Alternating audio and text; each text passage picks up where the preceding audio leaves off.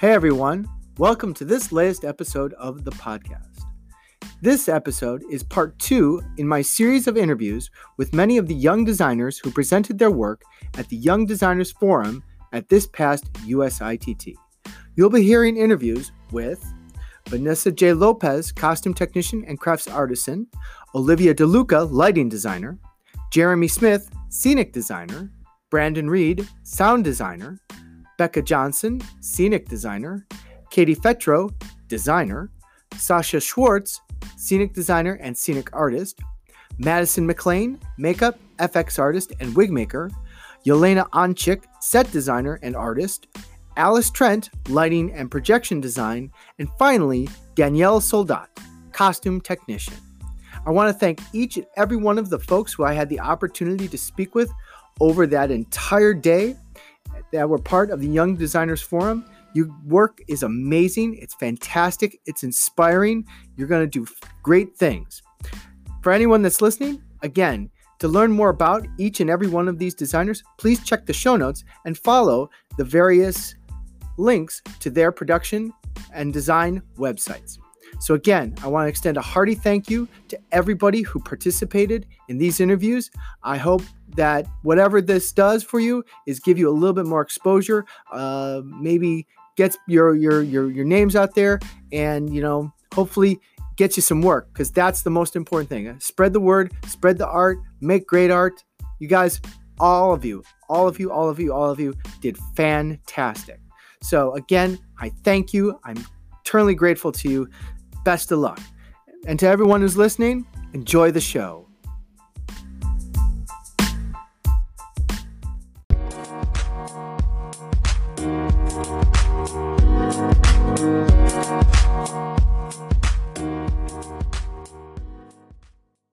Trinidad and Tobago. Oh my goodness, that what a faraway place. It is a faraway place. Come on down. It's nice every day. I know. Um, so I'm standing here with, first of all, Miss Vanessa Lopez, a graduate student of the University of Texas at Austin, Austin, Texas, and Miss Olivia DeLucia. DeLuca. DeLuca. I, I was trying to go all fancy Italian. From Mason, Ohio, and what university? University of Oklahoma. Univ- oh, wait a minute, wait, wait. We got Oklahoma and Texas right here. Uh oh. We got a Sooner and a, and a Longhorn. Longhorn. Welcome. Boomer. Oh boy. Okay, so this, this is gonna, there are gonna be some fireworks here, but everybody play nice. Um, so uh, Miss DeLuca is a lighting designer, and Miss Lopez is a costume technician and crafts artisan. And you recently won a an I- award. Yes, I won the Barbara Matera Award in costume making. Excellent, excellent, excellent, excellent. So, uh, well, let's start uh, with you first, and uh, tell us about what, what we're looking here. We it looks like we have what looks like a, a Muppet puppet, um, a, a, a, a friend. Yes, yes, yes. So that's Harriet. Um, she's my Muppet style hand and rod puppet. Okay. Um, one of my faculty members at UT Austin. He used to work for Jim Henson, so he's very familiar, and he taught a puppetry class um, at UT. I, I take a lot of. I say it's like going to school at Hogwarts because I take a lot of weird classes, magical classes like mask making and hat making. But yeah, Harriet, she was one of my class projects, and she's kind of become my calling card. I take her everywhere with me. Uh, yeah, yeah. Is she on like your business card? Yes, she is. Excellent. and you, well, now that's a marionette. Yes. Uh-huh, yes. Okay. And uh, what what is the story behind this marionette? So, as part of that class, um, my graduate faculty, he's very well connected in the industry. And so he knows Phillip Huber, who was the puppeteer for Being John Malkovich. Okay. And he, he made that puppet. So he came as a guest artist and he taught us how to do marionettes and how to build them, how to operate them. So she's made really well, is what I'm told by him, but I can't operate her to save my life. Oh. so, uh, so what, what, what makes a costume technician, craft artisan different than, say, a designer?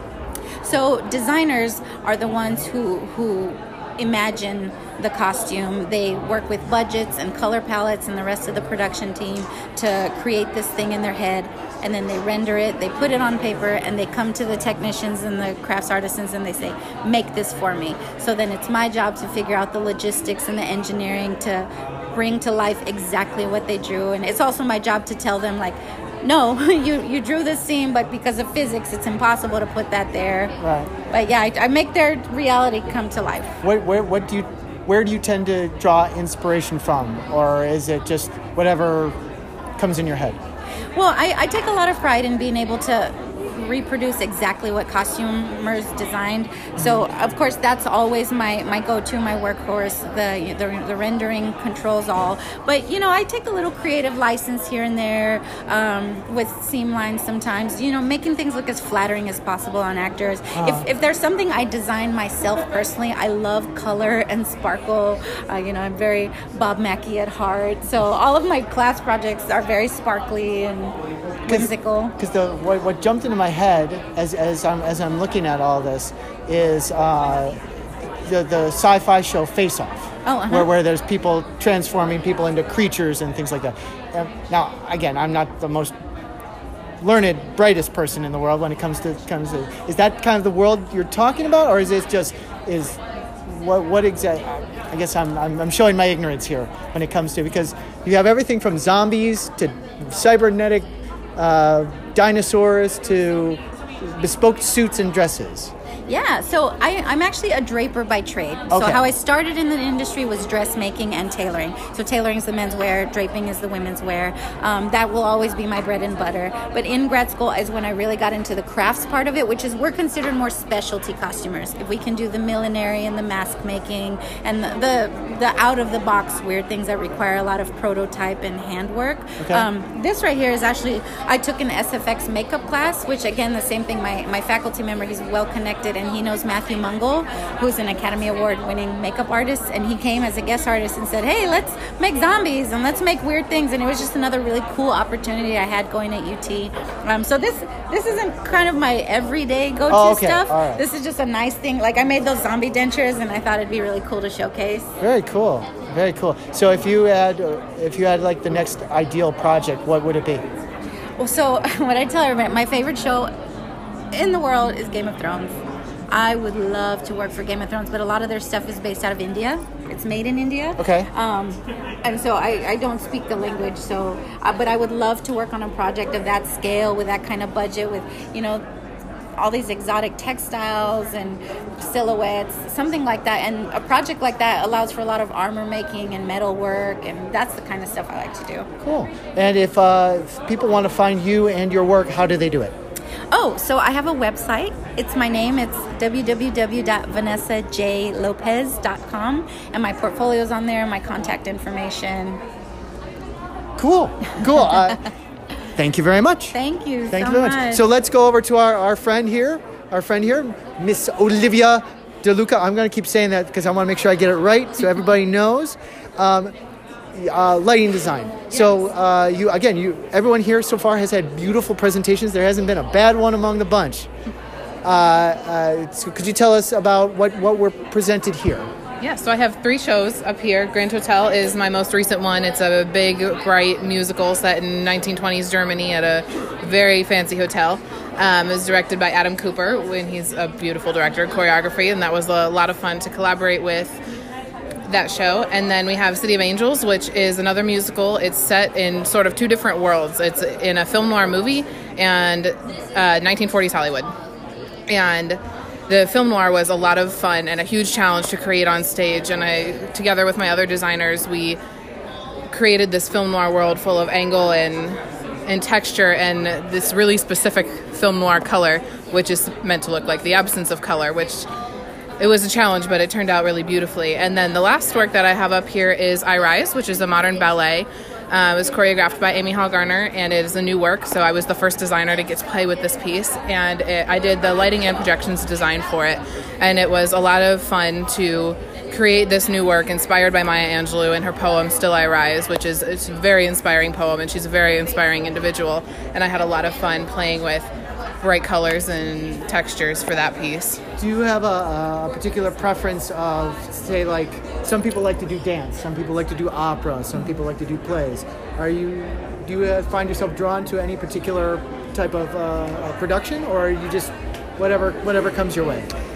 Not necessarily drawn to a particular type of production. Um, each show is its own challenge. There's things to love about each of them, and they're all so different. I do really like musicals because you get to do a little bit of everything. There's music, there's dancing, there's book scenes, and you can kind of have a a very wide range with musicals and a lot to play with. But I, I also really love this dance piece, and I think designing dance gives the lighting designer a lot of freedom, especially with a new work like this, because everyone was really receptive to new ideas with it being a brand new work. Who has uh, who has helped guide you through your your your design uh, your design understanding and, and, and, made you become the designer that you are today? I've had a lot of great uh, faculty members at the University of Oklahoma. John Young is one of my design professors, and then Richard Sprecher is another. And they've really helped me to sort of hone my eye, and they give me the support I need when I have an idea and I don't know how to make it a reality. Mm-hmm. And they sort of help have helped guide me um, to making to working with physics and making it happen in real life. And then I've also been so fortunate to learn from a lot of other students in my program. It's so many other like really motivated individuals of the same age as myself or like a few years older who have taught me, you know, the things that they've learned along the way and helped guide me as I move my own way through my program. If you could uh, give an, uh, something that you find inspiration in everyday life, like because I know that uh, uh, like photographers, you know, they stop and frame things and look at how, how the world works. And I find that lighting people tend to look up, they look around, and things like that. What, what, how do you, how do you uh, experience lighting? How, when you want to try and like see like that's the look. I love sunsets, sunsets and sunrises because it's different. There's a lot of color and texture in sunrises, and I love the vibrant colors that come from it and then also the angles and the shadows that you get just in everyday life from a sunset. Sometimes it's cutting across a building in a really interesting way and i think oh wow that's great. Like that color on that building is really interesting. I also sometimes i'll just be like walking along and i'll see something. Most recently it was a coffee table and it had the texture in it. Um, it was sort of had a geometric design in it and i went that would make a great texture if i were to shine a light through that. Sometimes i'll have thoughts like that too where I'll see something that has texture built into it and go, that would be really interesting to shine a light through. Okay, well, and while I have you both here, I'll ask you both th- th- this same question. Um, with uh, with women becoming more and more prominent in all the production arts fields, what would you say to the people that are going to listen to this, who are maybe a little bit unsure or not quite sure if they want to do it? What would you say to encourage them to, to be part of, to continue to pursue their their their desire to, to be a lighting designer or a production artist or artisan or, or things like that? I think as theater artists, we have a really great community. It's very accepting of diverse people with diverse backgrounds and it is especially in lighting design is very much a male dominated industry still but we're seeing more and more women being encouraged into the field more and more women given opportunities even right now at this young designers forum most of us here are women which i think is really awesome and we're seeing much more of a push for diversity in our industry which is really exciting so I think anybody who who loves theater and has an interest in it should absolutely go for it. And it's all about the work that we do and the people that we do it with. And yeah, this this question actually holds a special place to me because even as a Hispanic woman, uh-huh. it has this extra added aspect of regardless of what anybody expects of you or don't let anybody put you in this box it's very easy to put us in boxes and say, oh, the women go and do the sewing or the women go and do this. It's something that's dealt with a lot, especially in my culture. Don't let anybody put you in there. Do what you want to do. And as long as you love it and work hard at it, you are guaranteed to be successful. Jobs will just fall in your lap. Excellent. Oh, and before I forget, because I, I know I asked you, how do people find you? I also have a website with all of my contact information, my portfolio on it. It's delucalighting.com, and I'm going to spell that. It's D E L U C A lighting.com. And that's how you can find pictures of my work, contact information, and my resume, and all of that stuff. Excellent. I wish you both the best of luck. This is fantastic work. And uh, have you. a great day. Thank you so much. So I'm standing here with Jeremy Smith of Indiana University, Dumas, Arkansas? Yeah, it's yeah, it's Southeast Arkansas. It's Dumas, so like like the okay. writer, like that. Okay. Okay, and you are part of this uh, Young Designers Forum. Yes. And um, we, right now, um, we're looking at a presentation of your work. You are a scenic designer. I am. Excellent. Um, tell us a little bit about uh, what we're what we're seeing here. Um, you have a, a, few model boxes. Um, are, are, these are obviously different shows, but uh, let's start with uh, this one right here. Sure. One to yeah. our left. So uh, on the one to your left is uh, Pippin, uh, and it's actually in the IU main stage, the Ruth N. Halls, which is it's the same space as the one that's here immediately to Pippin's right for Wonderful Town. Um, but yeah, so I did a lot of sculpture and installation art in undergrad. So when I generally um, design, I, I tend to, to design uh, more environmentally and based on feelings, and uh, I really go with natural pieces that kind of react to other other things like light, uh, as instead of putting like walls on stage. Okay. Um, yeah, so for Pippin, the, the kind of idea was a bunch of chain link fence and, and weaving in cellophane to see. So you get Oh, wow. essentially a club kid feel with a disco club uh, if you shine light on it from the front. But as soon as you backlight for like glory or something like that, you get more of an industrial feeling. Okay. Yeah, and then moving on to Wonderful Town, Okay, which is the model Town, here. yeah. Yeah. it's my current ongoing project. Um, a musical written in the 50s, set in the 30s. uh, and it's a frothy delight full of lots of wonderful, uh, pretty things. And um, yeah, so we have these 20 foot walls and uh, lots of windows to shine light through. And then moving on, we have Machinal. And uh, no, you're good. Hey, Bill. How's it going? I'm Jeremy. How are you? Okay, I was gonna say something. I'm Yeah, yeah, So intently at your Yeah, stuff yeah. here that I wasn't Um, paying attention to you. Yeah. Um, so then moving on, we have Machinal, uh, which is uh, set in our uh, thrust area. Uh, I guess I would call it, but it's an environmental space that changes, and um, And th- and you crafted the model box itself. I did. Wow, look, that is an amazing amount of detail. How long did it you. take you to produce just the box itself? The box itself was about uh, 24 hours. Whoa. Yeah. And that's obviously not working continuously. Well, yeah, that's, yeah. But yeah, 24 Yeah, hours. That, that's a lot of coffee. Yes. But the attention to detail is amazing. Thank you. It's amazing. I mean, that's a show unto itself. Yeah. It's a show unto, and obvious, and hopefully you you reuse do you reuse the box or is this like done and you goes on a shelf Um, and It's well, it, I I build them.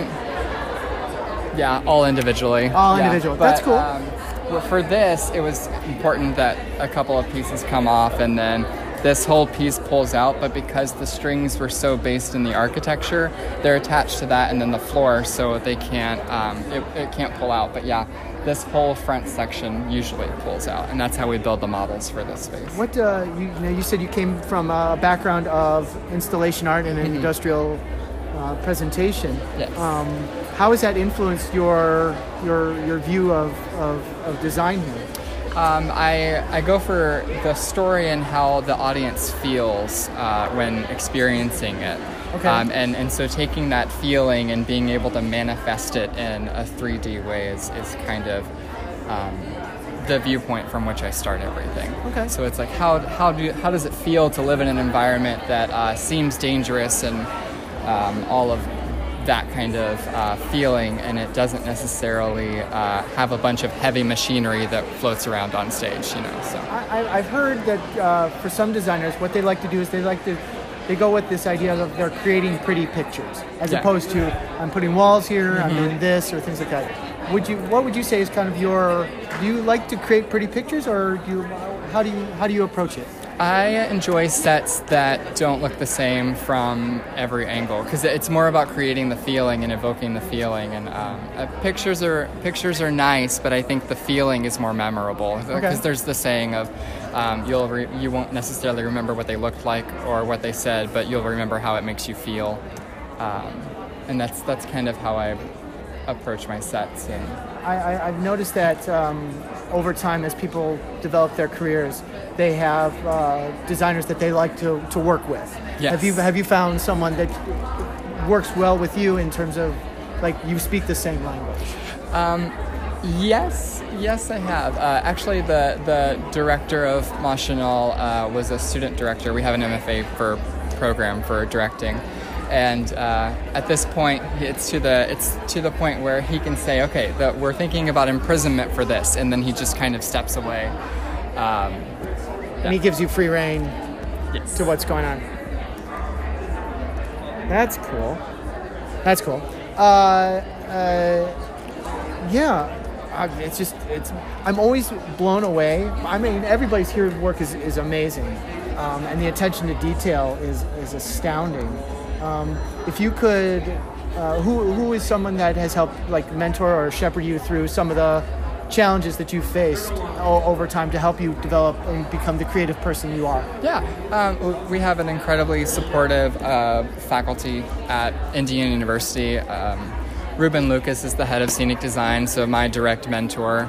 Uh, Paul Bruner, um, the he's the head of tech and design right now, and then Linda Pisano, who originally was head of tech and design when I first moved in, and is now the chair of the department. So an incredible uh, foundation of support um, from the faculty at IU.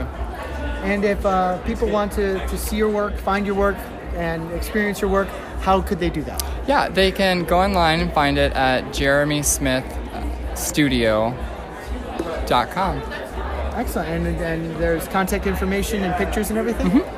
Excellent, excellent, excellent. Well, I thank you for your time. Yeah. Um, I wish you the best of luck and uh, congratulations. Awesome. Yeah, thank you so much. So here I am with sound designer Mr. Brandon Reed of the University of Illinois, Urbana-Champaign, my alma mater. Oh, really? Yeah. Awesome. Right on. I'm, Awesome. I'm at the University of Illinois, awesome. former Fighting Illini Nice. from 20 years ago now. Oh, That's irrelevant. Uh, yeah, we, we, we don't talk about that. Excellent. Okay, so this is going to be the bestest interview in the next five minutes. Uh, Okay, cool. So, so, uh, so what do we have here? This is a little bit different because you, it's a sound design. yes. And so this is one of those things that actually has to be listened to and experienced. Yes. yes, yes. Okay. So, uh, so what I've done here is um, my normal portfolio is like my web online website. Okay. Uh, so my challenge here was like, how do I take that and translate that into a way that works in a place I know at most of these convention centers, Wi-Fi is terrible, right? Yes. So it's like, how, how do I how do I do that? So what I did was I chose eight shows from my portfolio that I think show a device my diverse range. Okay. I uh, I, I mixed them down to like one single audio file, and I built videos that could accompany along with it. So what I did here is I have a MIDI controller that essentially uh, fires a command into QLab that will play the video. so you, you it'll start off, they'll show you the credits, like where the show was done, who all the design team was, and then it walks you through, and, and I'm walking you through the entire story of the whole show, and while you're still listening to my examples, while you're seeing everything else. So you have a visual component that goes with it. Okay. And uh, the one that you, you just started playing is for Congo Square Theater. This is at the Athenaeum. Mm-hmm. Yes. Which is uh, in, in the city of Chicago. Yes. Um, I'm familiar with that space. Oh. Yes. Well, that was one, one of the first jobs I ever had was working in, in that space as, Oh, a, cool. as a freelance person. Nice. In lighting. Um, so, uh, so what? So you create soundscapes. You create sound designs. What? What? If, what? What? I'm, I'm not the most sound savvy person, Yeah, so yeah. please Well, forgive me. No, it's all good. Um, the answer is yes. Um, I do everything from I design the soundscapes, the audience hears in the space. I write. I'm also a composer, so most of the time I write all the music for the shows, uh, unless the script otherwise says to use a specific song or if a director has a request. Okay. Um, but most of the time, I am writing the music myself. I do all the sound effects. If there's microphones, I take care of that as well. Um, yeah, so I anything that has anything to do with with audio, whether that be a microphone, sound effects, environmental sounds, music, I do it all. Okay. And what? Now, obviously, there are, are challenges to, to, to the sound design, engineering, and things Yes. like that. What What do you think has been uh, the the biggest challenge as of late? Um, I would say for me, it's a good sound designer can t- can know when he is supporting the overall through line of a production. It's you have to do a lot more than just what the script calls for, in my opinion. I feel like a good sound designer can realize how can I help enhance or enlighten a moment or a scene without drawing too much attention away from the actors. Because our job, I feel, is to help support what's happening on stage. Now, whether that be there's a beautiful underscore underneath, whether it be environmental sounds, it's whatever it takes to help uplift that scene to the next, the best that it can be. Um, and I see a lot of designers, especially starting off, or who don't quite have the education or I don't want to say respect, but like just don't appreciate the art form for what it is. Uh, they tend to go for the really easy generic answers. Like, it says a dog bark, I'm gonna get any old dog bark. Well, it's like, well, is it a big beefy dog? What kind of breed is it? Is it angry? Is it growling? Is it snarling? There's a whole story you have to tell with that one single dog bark that a lot of people overlook.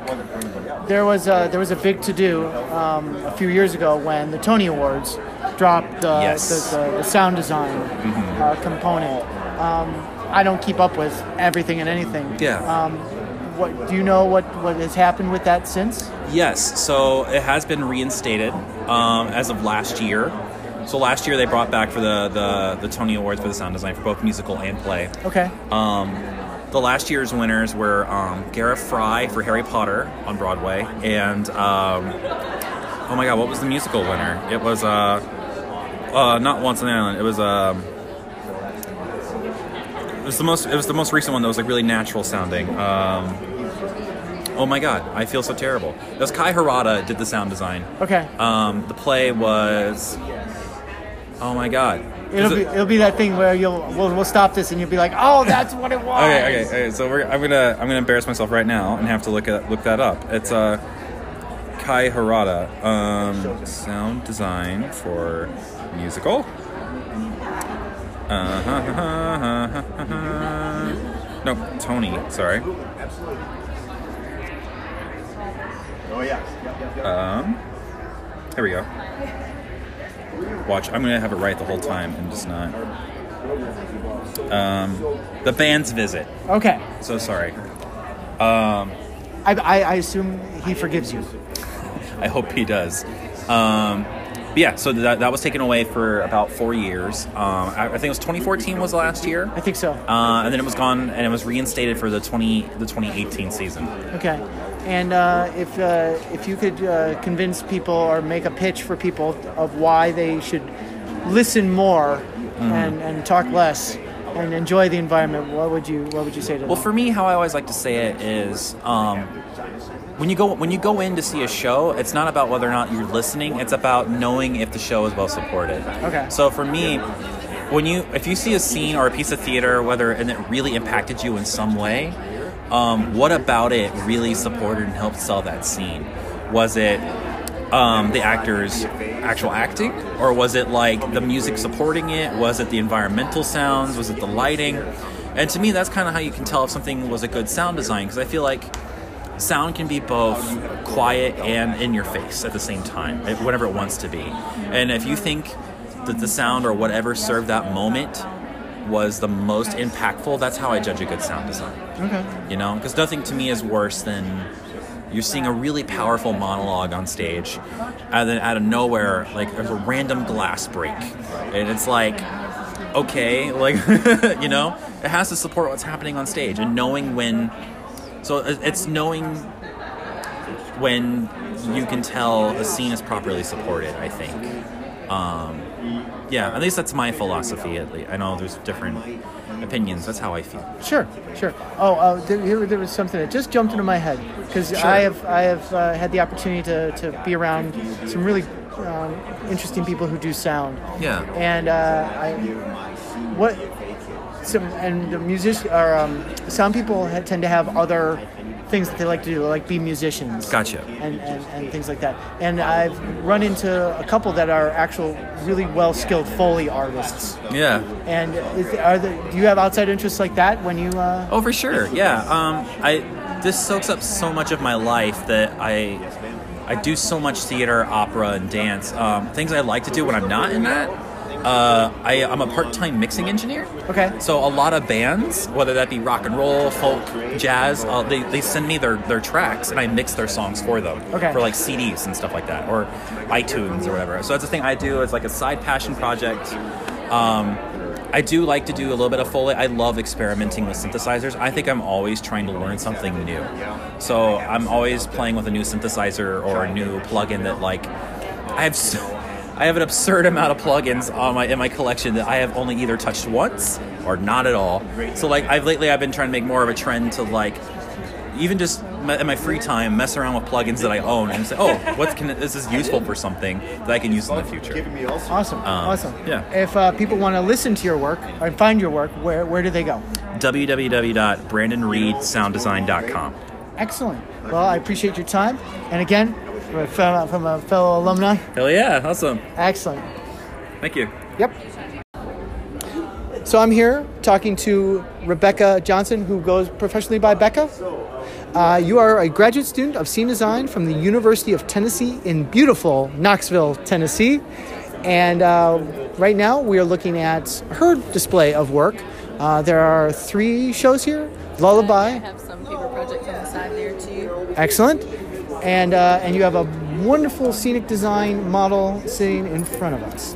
Um, could you tell us uh, a little bit about uh, uh, this model? And, and So this is for the show Alias Grace. It was based on the novel by Margaret Atwood, who also wrote *Handmaid's Tale*. Um, it's also been made into a Netflix series and now into stage production. Um, this is a new show, so it's only been done a couple of times here. Um, and yeah, I think this was like the third production of it. This was at the Carousel Theater at the Clarence Brown in Knoxville. And yeah, it's a spooky murder mystery type show. Um, a 16 year old girl is on trial for murder and she claims to have no memory of the show. So, a psychiatrist is brought in to do interviews with her and to try to recount her memory of what happened that night of the murder. Um, so, yeah. So, and as we look at this model, this is a, quite an expansive model, um, and it's n- it's a non-proscenium space. That- Yes, it- this is our round carousel space. Um, Okay. So the seating goes all the way around the entire space. Um, so I try, I wanted to keep it as much in the round as possible. Okay. Um, so we would feel like we're in the room during Grace's interviews. We're sort of like watching her from a 360 perspective, um, much like the doctor does in the interviews. Um, and the show moves quickly. We flow in and out of scenes pretty fast. So to keep the movement of the play, I wanted to place all of the set dressings and all of the props around the edge of the stage. So in order to change scenes, there were no bulky shifts. It was just moving a chair, pulling a stool up on stage, and a shift in lighting to create a new scene. Um, One, one of the interesting things about this this model is that part of instead of the set just being in the center itself, I mean, it has a part that actually uh, traverses into the into the seating. yeah, this was actually um, our dressing room area. We can expand the seats all the way around the space, but there are a couple of scenes where we needed to sort of see a silhouetted hint of what was happening oh, during a show, and we didn't want to have those scenes placed out mm-hmm. in the open. So that gave us a way to play with lighting and create silhouettes, and they were able to walk through in and out of these sheets and quilts that were used as masking in the space. Okay. We also expanded the masking all the way around the seating area, so there were quilts around the entire space. Okay. The theme of the quilt is pretty important in the play. She's sewing her quilt throughout the show, but it is pieces of different parts of her life, different memories, and I wanted to evoke that with the floor as well. And where did you draw inspiration for for this piece? Um, well, for the floor specifically, I wanted it to be in the round, so that was an easy decision to just sort of go with this deck configuration, just the floor and You have different textures here. You so you have like what looks like a slatted floor into what looks like a like tile. like tile. Yeah, so I was inspired by the quilts and sort of the blending of textures and uh, materials, sort of like the quilts, um, because each piece of she uses the material from her petticoat, uh, material from her prison dress. So different materials are woven together to tell her story in the quilt, and I wanted to do the same with the floor. Now, uh, is there another space that's in at the school that because Yeah, this is our proscenium okay, main so this is a stage show. and you've designed on that stage space. on that stage as well. Yes, I have, and we also have a lab space, which is there. It's a smaller Oh, sort of black box thrust. Excellent. And out of these three spaces, obviously they present different challenges. Um, which one did you find the most interesting to, to work in? The main stages was the most challenging um, because it's so big, and we had more opportunity, more money, but it was definitely it's harder to fill a bigger space like that. Mm-hmm. Sort of like in the round, though, it was my favorite space. Um, yeah, it's just a different feeling, and it's a beautiful space, so I like that the most. Yeah. when uh, when you uh, when you start to, to go from uh, the, when you receive the play to um, the, the, the actual staging of it, what do you find is uh, the the one part in that journey where you go, I know I know I've got to do this. I may not want to do it, but I'm going to do it. What, what, The hardest part of the process. yeah, what do you find is the hardest part of the process? Um, well, my favorite part is reading it and getting into the research. That's really where I find my inspiration. You know, there are parts that of everyone's job that's not as fun. So like the drafting and computer sort of things. Now this Yeah. is CAD.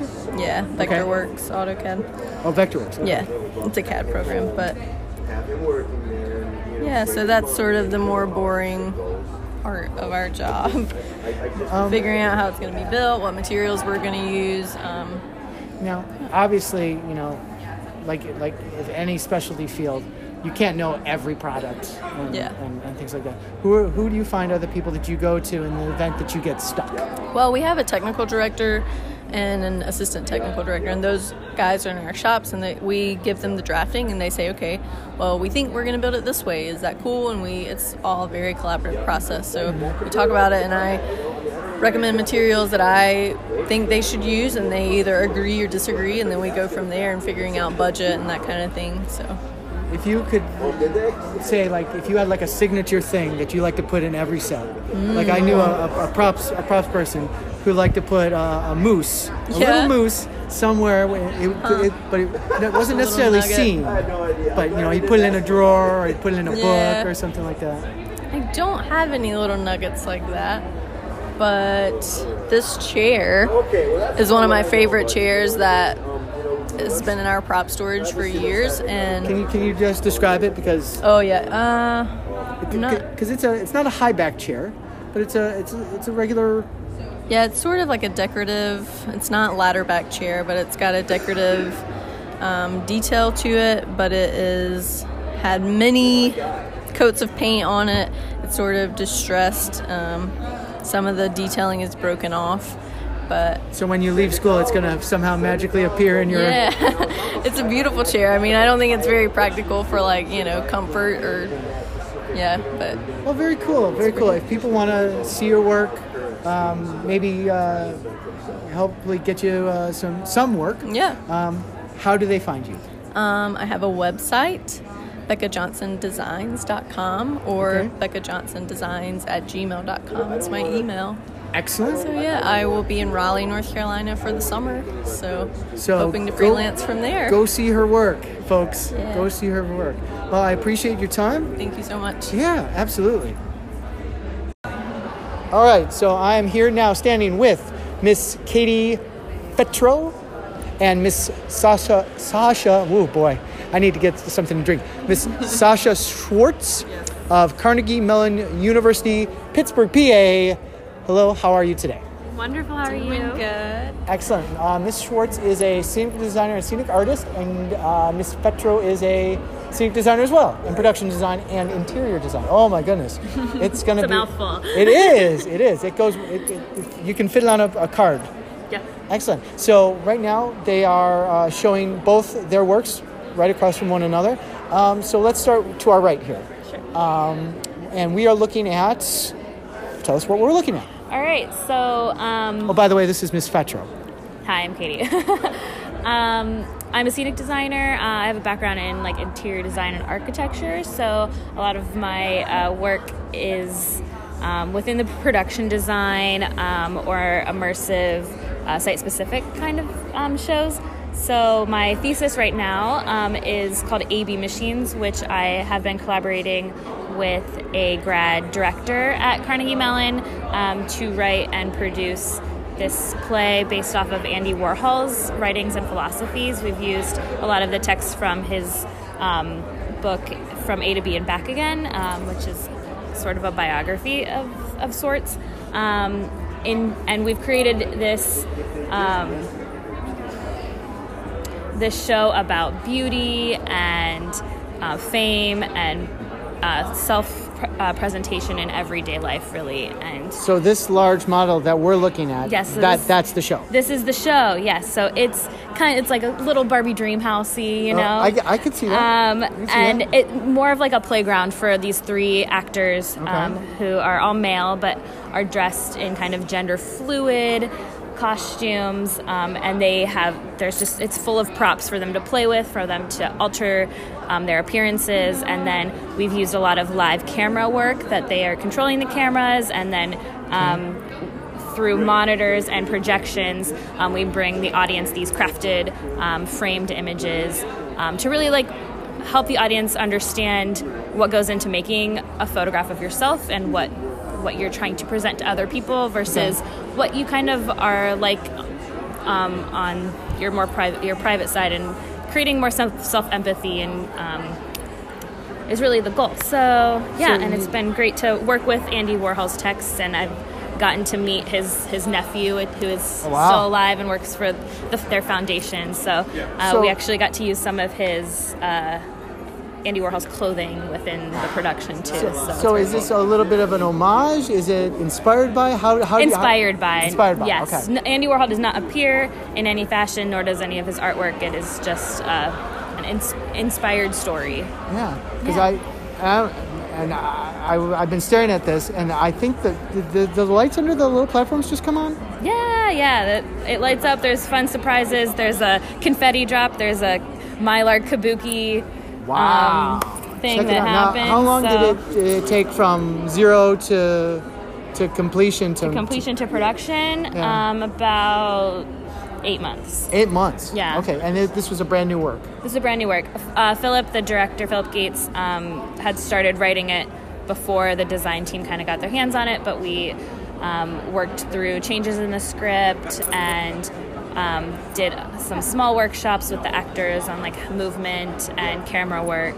Um, so it was not fully a fully devised process in kind of the sense of like professional-ish theater, but um, in an academic setting, it was kind of as close as you get, and uh, very exciting, and was very well received by um, our school and our community and the Andy Warhol Museum as well. So you, you, you said you had a background in, in, in other design fields. Mm-hmm. How have how have those helped influence or change or and with, with the meeting of, of the new skills?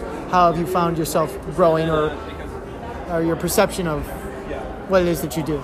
Um, so yeah, my background again is in interior design and architecture. So um, coming into grad school after five years of professional experience, um, I had a fairly strong skill set in drafting and computer um, visualization. Um, so what I really focused on um, as an artist was like the storytelling aspect and learning how to think about narratives different differently. Um, uh, and what that means for spatial interactions. And um, I think in my future, I hope to um, do more site specific stuff, more immersive things that are like a 360 surround to kind of meet um, both my interior design architecture life into the theater um, world, but also I'm very interested in like TV production and film too because of, of the same reasons. Yeah. Excellent, excellent. Yeah. Well, you've definitely got uh, quite the, the volume and the depth and breadth of, of, of work that's going on Thank here. you. So let's move over to our to my left now, and now I'm speaking with Miss Sh- Sasha. Oh God, I really need to get a bottle of a water. lot of S's. It is a lot of S's. Miss Sasha Schwartz, uh, scenic designer uh, extraordinaire, and uh, you you are you are an undergrad. I am. I'm a senior right now. Okay, and what are we looking here? Oh, oh, you are the best. Wh- what are we looking at here uh, in terms of your presentation?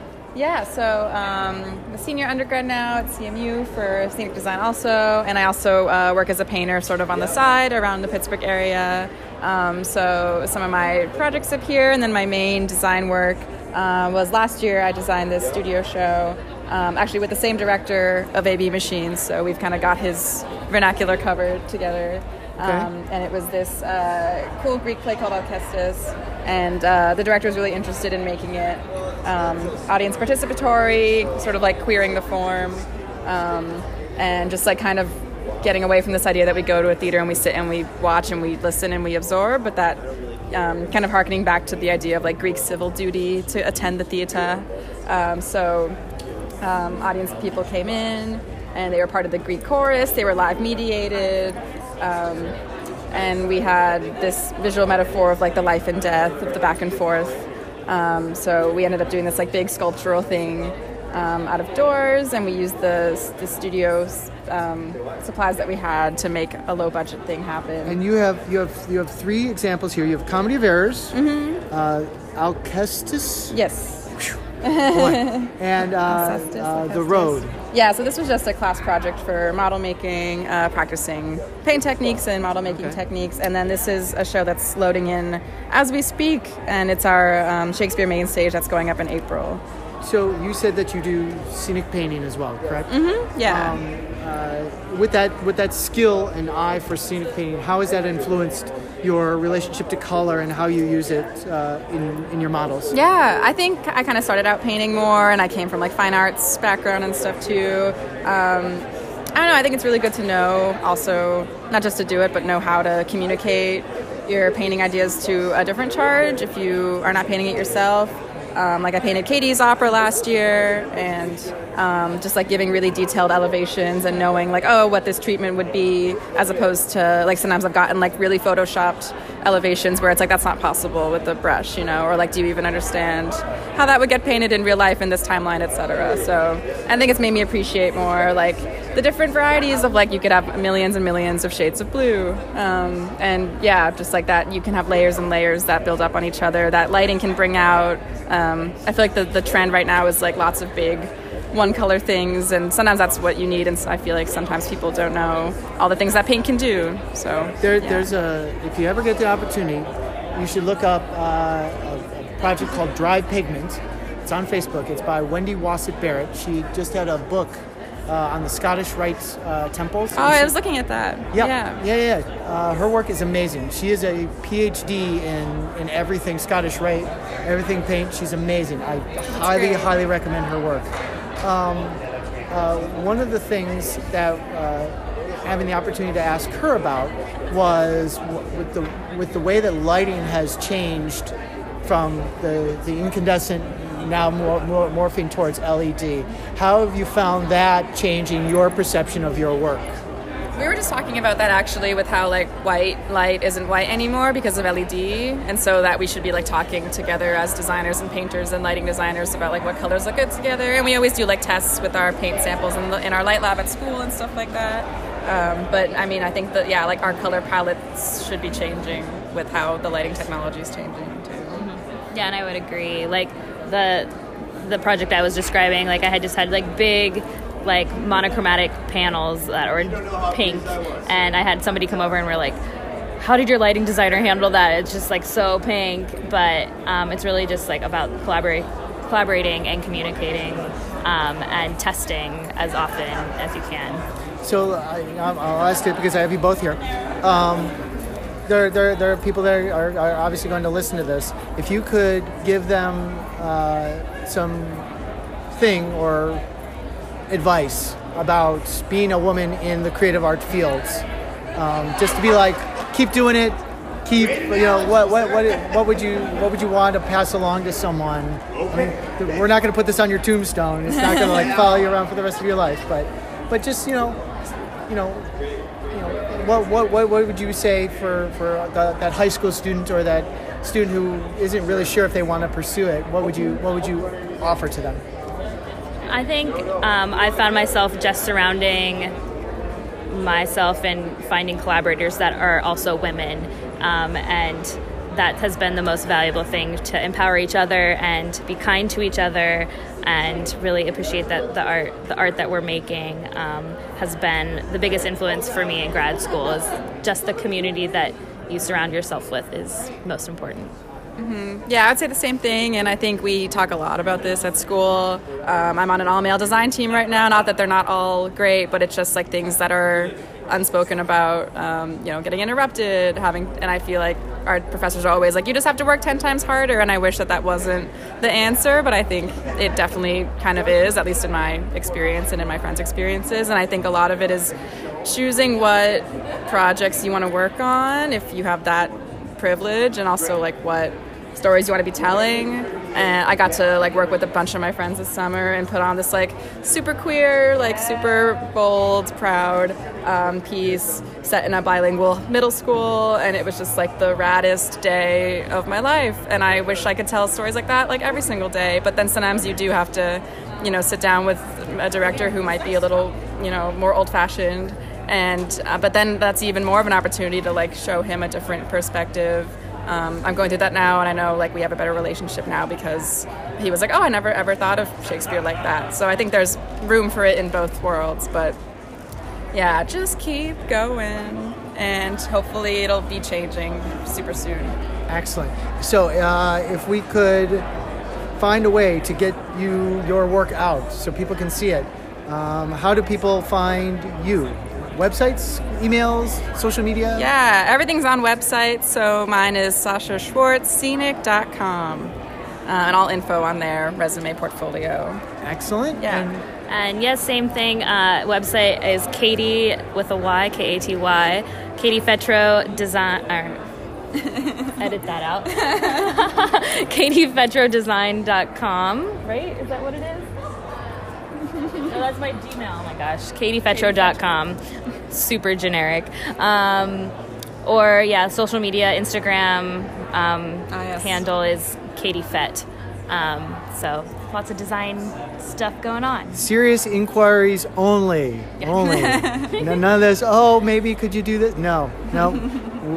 We get paid. We get paid to produce our art. Yes. Okay, thank you, ladies, very much. I wish you the best of luck and the greatest of success. Thank, you so much.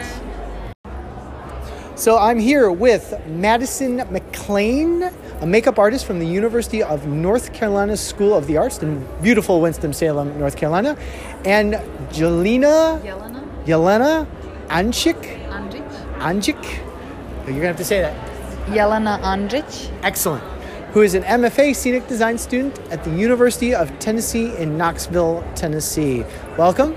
I see this is your both your first time here at USITT. Yes. And uh, uh, so, tell us a little bit about. Let's start with Madison. Tell us a little bit more about your presentation here. Sure. Well, um, I am a fourth year undergrad student at uh, School of the Arts in North Carolina, and I actually won the Kryolan Makeup Design Award here. and so, thank you. So, I got invited to participate in this forum. Um, so, yeah, I've displayed a lot of this is work from this past year, my, my fourth year. Um, but yeah, I love to do very realistic things, and I also love to work on kind of whimsical, um, more out there projects. So, yeah, whatever excites me is stuff that I really want to work on. So, So- I've got a little bit of my work displayed here on the board. So, what we have here is uh, sort of a, a goblin mask. Yeah. Okay. Um, and what was the inspiration for that? Um, so our fourth year in the wig and makeup program, we get to do. It's called the Troll Project, but it's basically any kind of creature that you want. And I was really inspired by uh, the goblins in the Harry Potter movies, and I really wanted okay. to do like my own kind of my own spin on that. So it's a foam latex uh, project. So that is nine pieces of foam latex that I sculpted, ran, applied, everything, start to finish. Okay. Um, yeah, and he's my little goblin. And uh, who who is it based off of? I mean, is that a, did you have a friend sit in as the as the, as the head? or- yeah, one of my friends at, at school was my model. She's um, in the drama program there, so Okay. she's a director, and I I, um, I got her to, to model it for me. Very cool. Is it has has any of the, the, the work that you've done made its way onto onto stage? Yeah, absolutely. Um, I've definitely done some prosthetics and straight makeup for productions at UNCSA. Um, I tend to mainly work on short films because we have Oh, a okay. film school as well. Okay. So I've done a lot of work for film, um, but also for stage at UNCSA. Okay. And the other thing that has has extremely drawn my attention is this amazing wig with a ship and a dragon coming out of it. Yes. Or a sea monster. What in the world? Where did that come from? Yeah, that was um, another really fun project. That was from last year, my third year at school. Um, and it's inspired by the big ship wigs of the Rococo period. Okay. Um, and so I kind of took my own spin on it and wanted to do something really fun. So I got to make that dragon out of paper mache and I kind of paired it with a medieval inspired ship that I hand carved and made. Um, and so, yeah, the, the wig was huge and I had a, a full cage structure underneath it that I kind of placed the hair on top of. And we did this big photo shoot with it and it was really fun. What, what would you say are the, the your the prime skills of being someone who is an artist in makeup FX and, and wig building? Prime skills? Yeah. Um, I think you just need to have a really good understanding of color theory. Um, I think that's really important. Also, I come from a fine arts background, and I found that that's been really um, instrumental in being a makeup artist. Is kind of understanding the light and shadow and all the values that play into faces and, and making things. Um, and then for wig making, it's a lot of patience and it's a lot of um, uh, a lot of uh, determination to finish the project because it's very um, nitpicky and detailed and like really you know fine fine things that you have to pay attention to so it's a lot of um, willpower and patience i would say for to be a wig maker Most excellent. Well, I uh, congratulations on not only winning the award but being able to, to present your work. thank you so much And and if anybody needs to find you, all they have to do is look for this electric green hair you're sporting today. yes absolutely my signature green hair signature green hair. Excellent. So let's let's move over to your your your uh, your your partner here in the booth, and Miss Yelena. Yeah, Uh, and you are a scenic designer. that's right. And could you tell us a little bit about uh, not only what you have here, but uh, the models that you have uh, presented here on the ground, on the table? Uh, well, firstly, I'll introduce myself. I'm Yeah, absolutely. I'm yeah, sorry. I'm That was rude of me. No, no, don't worry. I'm An- Andrich, and I am a third year MFA scenic designer at University of Tennessee Knoxville. Um, I've uh, I'm graduating in two months, so I'm almost done with my education. Uh, what I have presented here is um, three shows I have presented on the on the wall. That's King Charles III, but by Mike Bartlett, Ubu Roi Alf, by Alfred Jarry. Oh, that's four actually. Top Girls by Caryl Churchill and Three Sisters by Chekhov. Um, well, uh, should I talk about all the plays or? Well, let's focus on let's focus on one in particular because you you have the the, the scenic uh, model for Ubu Roi, yeah. and uh, could you tell me kind of So- like the inspiration for that in particular? That's a paper project that I did for a submi- submission for the Prague Quadrennial 2019. Oh, so you're gonna you're gonna uh, participate in that? Uh, no, it, it did, I didn't get into the oh, open call, you- unfortunately. everyone get her in it. Wh- which uh, which country would it have been for? at Prague. It's, no, no, I'm saying is would have been in the st- which student section would have been for? Oh, it would have been in uh, open call for common space projects. Okay. It's a like a open call for everyone. Okay. Uh, so I did a paper project on that. I did. I have a book here that has all the scene changes, and I did all the costumes for it as well. Uh, my main inspiration, my main idea was to. Um, well, my main idea was to make a like a social comment because that's what Alfred Jarry uh, initially wanted to do with this play. okay. Uh, and my concept was to put all the characters of Ubu Roi and kind of a limbo that's also a rea- reality TV space, like Big Brother, because they're stuck in there, and because of the vulgar behavior and uncivilized language and everything that you can. That the, the way the characters in Ubu Roi behave, it's very similar to a reality show like Big Brother, and I wanted to make a social comment on not very on shows like that that are not quality shows and that are like very low entertainment in my opinion. Sure. So um so yeah, and the visual inspiration for that was my was Richard Serra, a sculptor, and I kind of uh, I was inspired by his very abnormal and uh, curved shapes that he uses because I felt that that that's what this play needs because it, originally Alfred Jarry talked about this play being situated nowhere because it's actually set in Poland but the, but the reason he said it in Poland was because historically uh, look looking at it historically Poland has always been changing its boundaries because of various uh, like political occupations that it's suffered. So um, he set Ubu Roi particularly in Poland because he wanted it to be nowhere. He wanted it to be very abstract and unrealistic. So that's why I chose to do a completely abstract set that's kind of a utopian, dystopian, uh, unrealistic, curved space where time and um, where time and space actually curve and blend together, and it's it's kind of a limbo where they're they're stuck in that limbo like the like the characters from Big Brother. Sure, sure. And uh, I, I I don't watch any of those those those quote unquote reality shows. I find them just mindless, and I Yes. don't particularly find them. So I, I can understand the how you make that correlation with between the, the, the work and, and, and what you were, you were trying to achieve.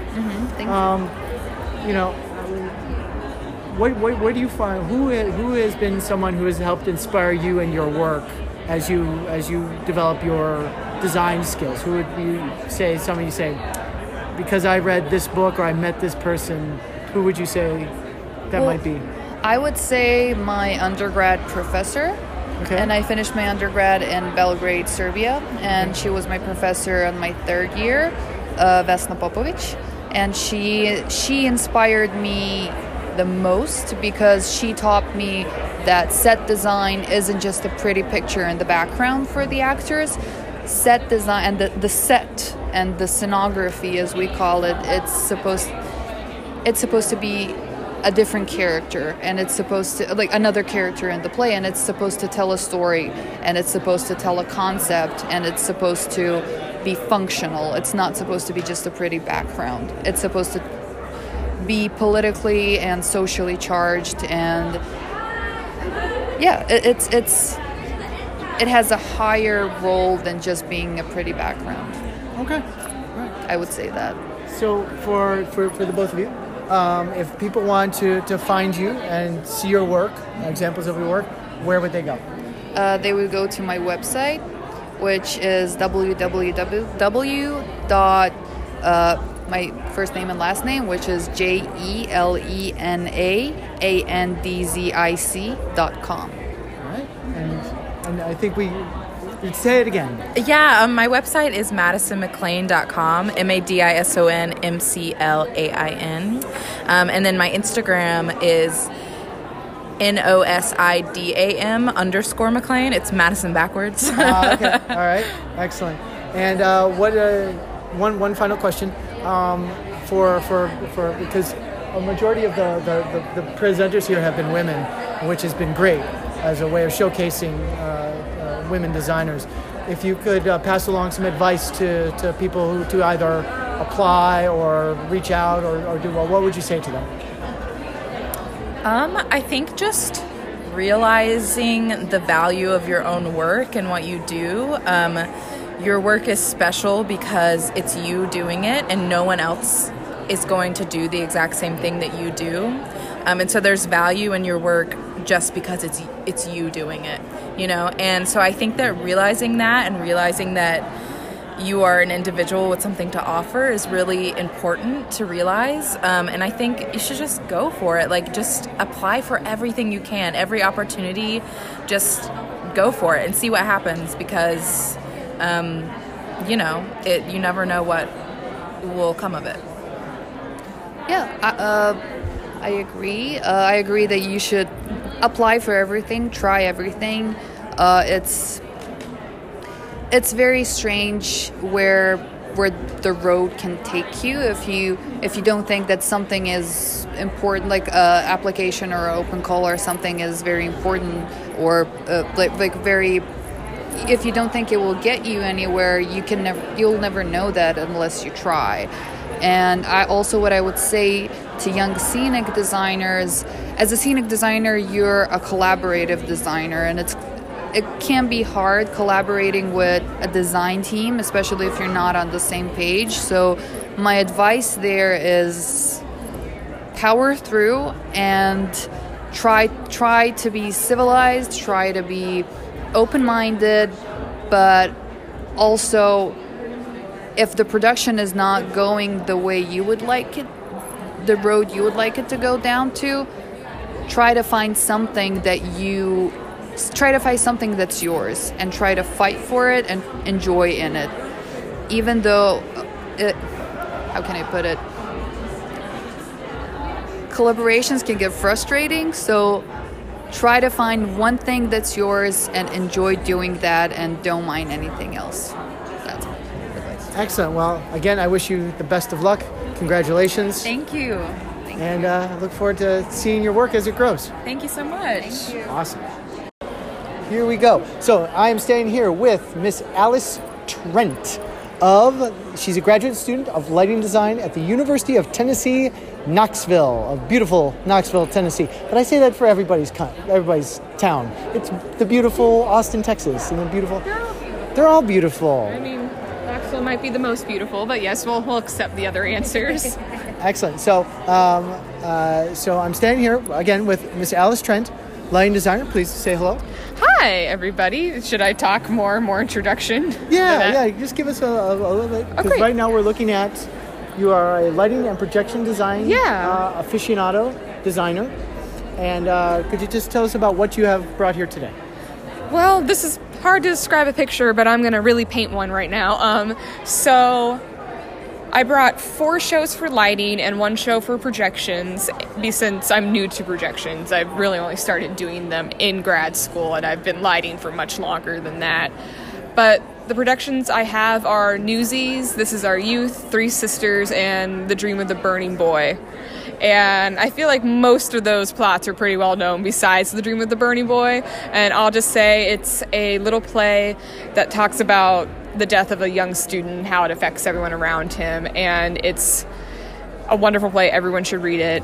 And it's based off, it's titled because of Freud's theory that when you experience loss and grief, you dream about it and you would rather stay in the dream of that person still being alive and even if you were on fire even if you were burning you would still rather stay asleep because you miss them so much and that's kind of the concept of the play Now you said you started in, in lighting design. Uh-huh. And uh, you, you studied that in your undergraduate? i studied a lot of things in my undergrad Oh. lighting lighting in addition i did not i did lighting in high school and i did not necessarily think that i could do it for like for college so i went to a university that did not have a theater department until my sophomore year there i'm our second ever graduate and it, it's turned into a little thing it's mostly actors and stage managers but uh, they let me do all the lighting since I liked it, and then I got better at it because they let me do that. And then they forced me to work outside at theaters in Cincinnati. They're like, "Yeah, we know we can't give you what you need, so you have you have to work out, or we're not going to graduate you." And I went, "Oh, great! I love working." And I met a lot of people. I met my future MFA department head when I assisted him at the Cincy Playhouse, and I was like, "Oh, cool, great." Excellent, excellent. And you, you definitely have uh, quite a quite a volume of draftings and, and drawings here. Um, when when you uh, when you approach a, a design, where do you generally like to start? Oh, oh, research and script analysis.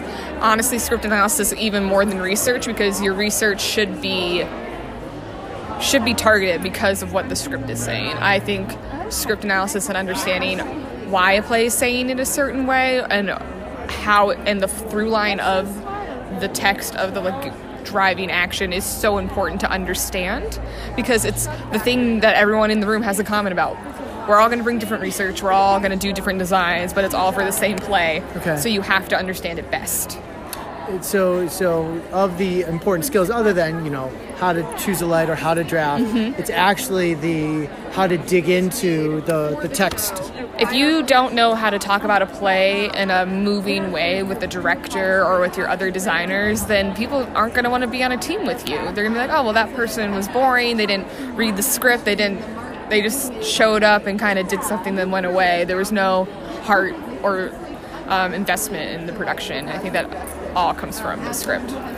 Um, one of the one of the things that uh, I've been asking because there's been a, some other various uh, designers of things that are around here um, is the use of color, and that color tends to be one of those those fields where either you have a really definitive opinion about how to choose it, or it's something you just kind of feel.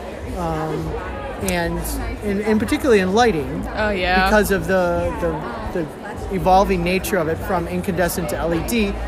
What would you say has been like the biggest challenge that you've you've started to run across as because we're kind of in the middle of that evolution? I think it's really interesting to look at just color temperature in terms of pictures from shows being done 10 years ago versus today. Today, we love pictures of people in like cool white light with like saturates around them. We like the color amber, like is starting to slowly disappear because I think everyone has started to kind of accept that yeah, no, white light is our new normal. Okay. like amber incandescent is kind of moving more into an effect look than a um, than a like a key light look, Okay. which is very different from even like five years ago. Okay. Like I used to have warms in my front lights, and now I'm like, oh, the warmest I'm ever gonna go is like a super low sat lav. I just it's the amber shift coming when you like run it lower than 20%. It's it's it's weird how we see color now Okay. because of the constant presence of LEDs and just in day to day life, and that affects how we see light in the theater. And then you have the fact that when LEDs are first coming out, they're they can they're they were never going to do an incandescent look because they didn't have that technology yet. I mean, we do now, but it, the, but LEDs are like, oh well, that's an LED light. Like I know what that is, like Right. immediately. It's it's very strong storytelling because the type of lamp that you use is, can be identified by even like even by a layperson. They're like, oh, I know if that's an L- I know that's an LED. I know that's a much. I know that's an arc source lamp. They might not know the names, but they know that it's different. Mm-hmm. And I think it's a really bold storytelling choice. I think in terms of what types of lamps you're using. Okay. Because one of the one of the the conversations that I've heard over time is that if you were to put and, and uh, classes do this in costuming, they do this in a lot of other fields. They say, okay, here's an incandescent, here's an LED, here's this light, and we're going to put a, a cut of Lee 200 in this light. Okay, well, now we want to match it. And I found that people are worried that, like, specific colors as we understand it today in the gel in the gel form is going to disappear because now our perception of what Lee 200 is is going to be this mathematically created version of it as opposed to Um, I'm pretty sure Beverly Emmons, who runs like the lighting uh, like archives, is doing a really in-depth study about colors and how they have changed over the years and then she's archiving all the old colors and pictures of them from incandescent sources versus led sources so i'll always have that reference but I don't, my main concern with that entire thing is that since LEDs are manufactured at different times, you can't buy a newer manufactured LED to put with your old ones. Even if they're the same unit, they're going to have different diodes in them. So you turn them on, you say go to Lee 200, and even two identical lights, they're just manufactured at different times, are no longer they. It's not the same color right and I that's my concern. I I think gel going away and how we talk about color might evolve to us saying, "Hey, yeah, no, we want it we want it to be like a like 50% red, 20% blue, 40% green color, whatever that is. I don't think that would be a good color, but whatever. Sure. Um, but that that might be how we start talking about them as opposed to like the gel books. Mm-hmm. Maybe I I don't- I don't know. I feel it's expensive to go LED oh absolutely a lot of a lot of the I don't we're still use like some theaters are still using equipment from the from like the 80s the 70s it's mm. it's a it's going to be a really slow development into that. So maybe there'll be a new genius invention for how we all talk about color who knows yeah I, I certainly don't have the answers I just as long as we all work together to find a universal language about how we talk then I think it'll be fine okay like we're all smart, creative people. We could find a different way to talk about color than a number. Because at the end of the day, it's not a number, it's what they randomly assigned. And Lee 200 is still like the same color as a Rosco equivalent. It's. So, but we call those the same color different names, but, and we're fine with it. So I, I, I look at it as like the pick your favorite American-made thing, like hamburgers. Yeah. Every you can go to Wendy Burger or wherever, and a hamburger is a hamburger is a hamburger. It's just your presentation is slightly different than their presentation. and it's and, and the hamburger is still good, so it doesn't matter as long as the color is still good and it's still doing the storytelling thing. Then we have it. My my least favorite thing is trying to color match LEDs to incandescents. Right. That is, I'd rather have one or the other. Both is hard. Both is challenging. So, have, uh, taking your artistic hat off, Mm-hmm. putting your scientific hat off, how, how have you found your, your use of science and math to, to help you with, with your design? Oh gosh, um, the most important part is the light plot. That is you cashing in your promises to the director, to the team, to your research and your design. So you can't make a good light plot without science because you need physics to figure out if the lights are going to work. And what was the question? I, I was about to go on a tangent about light plots, but I don't think anyone wants to hear about that. So No, it was just like it's it's one one of the things is um, people. Some people mistakenly think that it's oh you just kind of turn on a light and this is what you do, but there's a Oh, lot of There- science and math a light behind it. if a light is in a okay so uh, one of our main spaces at my school is in the form of an old carousel. It is circular and it and its roof slopes. If you don't do your science well moving a light three feet in that space could make or break you Mhm. because it could be too high too low too like too to the side. It's science is so incredibly important and I wish there was a little bit of a better universal understanding to be like, no, where you put things is important for everyone, as opposed to, well, you'll just move a light and make it work. I just got done. Um, I was I'm the associate designer for a show, and we were work. I was drafting the light plot because that's essentially what I do when I associate design. And I was like, yeah, you want your color backwash says we can't light the people right now. The set's too low. And they're like, oh, I don't know about that. And I'm like, great. I made a 56 slide PowerPoint presentation of the 3D model I made of the space and of the set, and I turned on every light in Vectorworks to prove that we can't light the faces, let alone the rest of the set, because of how low it is to the ground. It's a suspended music instrument grid. And I mean, the scene designer, when he saw it, I was like, oh yeah, well, we'll just move it up. Great. And I was like, oh, you're so perfect. Oh, you're so lovely. You were just so game for it. But science is important. Without science, like, I can't, without science, we can't actually implement our designs. Like, you can't implement your scenic design without knowing how to draft. Because because then you're just drawing a picture and not and not actually making it Grounding work it. for everyone else. Because that's what we do. So. All right. Well, if people want to get a hold of you, find your work, find Alice Trent Lighting Design. Um, AliceTrent.com works or AliceTrentLighting.com works. Both are good to go. Um, yeah, come see my portfolio. Contact me. It goes straight to my work email, so it's cool. Excellent, excellent. Well, I wish you the best of luck. Congratulations. Thank you. You take Yeah. care. Excellent. So I'm standing here with Miss Danielle Soldat. Uh, she's a graduate student at the University of North Carolina, Chapel Hill, in Chapel Hill, North Carolina. Beautiful Chapel Hill, North Ca- Carolina. And um, she has a presentation of costume design, No, costume. I'm a costume technician. costume technician. Uh, my apologies. It's okay. And uh, tell me uh, a little bit about what we have here and what you've created.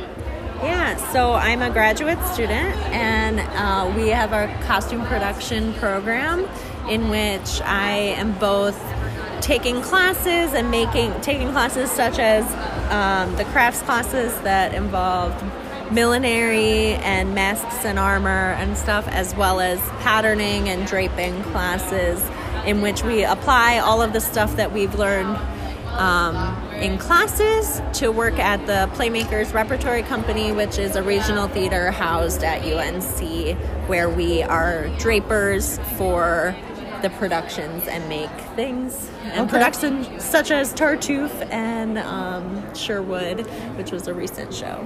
And you have some lovely examples sitting here on your on your uh, table. Let's talk about the the biggest one. The big one. It says a Dali Kingdom leather tooled armor. Yes. So this was um, inspiration from there is an artifact at the Met Op, uh, the, at the Met Museum that is a piece of armor from the Dali Kingdom, and it is meant for a man. It is a lacquered leather.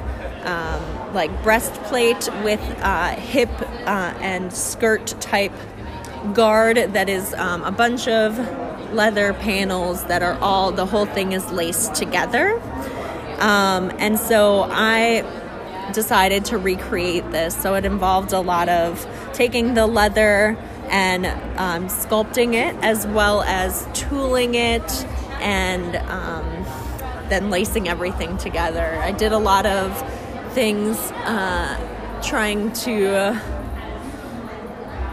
break into the digital world as well and make things easier for me. So with the tooling, I decided to I 3D printed a stamp to be able to recreate that the scale look on the dragons that are built uh, done on it as well as laser cutting all of the panels for the skirt. Because what's amazing here is you you brought a, a, a basically a data sheet for Mhm. how this, and the planning and sampling alone took nine hours. Yes. and just the amount of time, folks, is astounding. So between let's let's say the planning and sampling, the pattern, the shaping, the washing of the tiles, the tooling, the cutting, the dyeing, the painting, the lacing, the punching of holes, the 3D printing, and the laser cutting, 45, almost 50 hours, 46 hours of work. That's amazing. Holy cow. And, uh, and how many of these did you just make the one?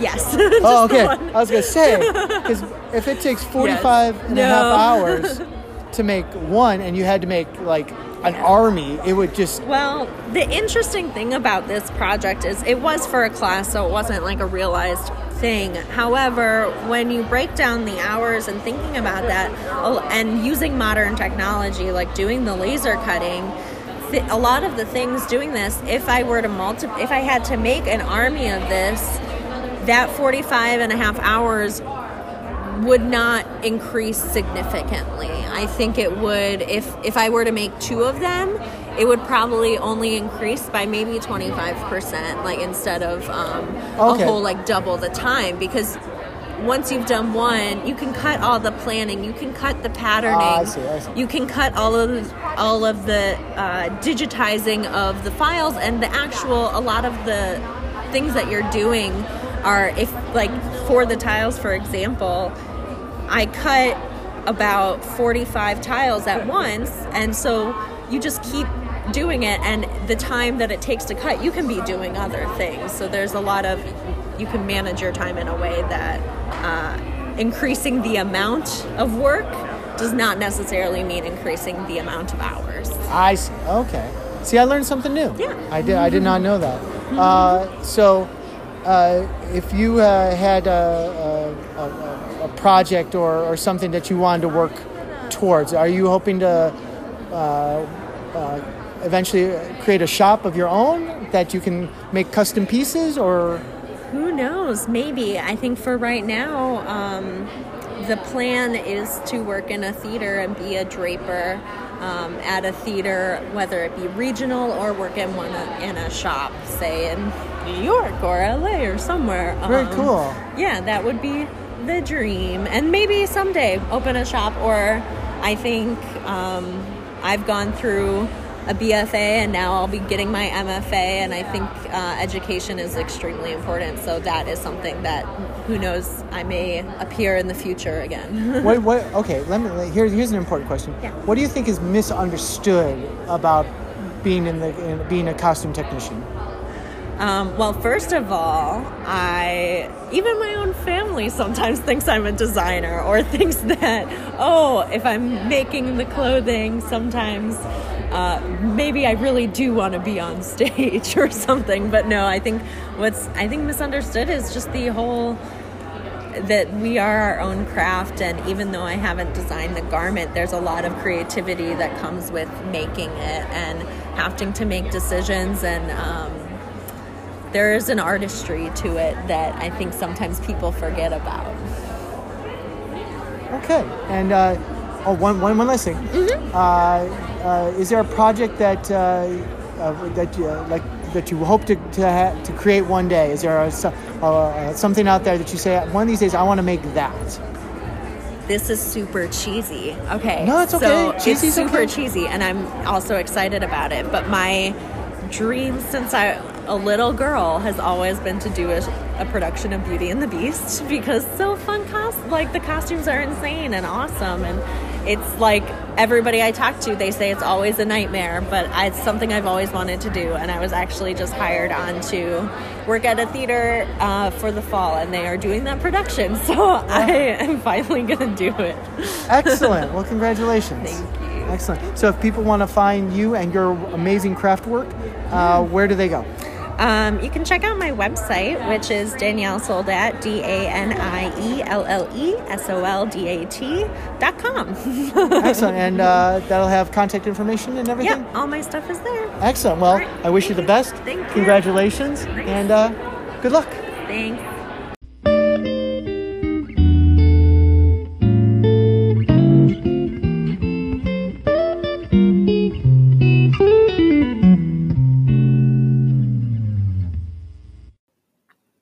Hey everyone, thank you for joining us on this latest episode of the podcast. Remember, this podcast is listener supported, so wherever you get it, be sure to subscribe, rate, and review. This podcast can be found on such platforms as iTunes, Apple Podcasts, Anchor, Breaker, Pocket Casts, Spotify, Google Podcasts, Radio Public, and Stitcher. If you have questions, comments, or suggestions, we can be reached at archivett24 at yahoo.com. Again, that's A R C H I V E T T 24 at yahoo.com. You can also find us on Facebook at Archiving Technical Theater History. We appreciate you listening. Talk to you soon.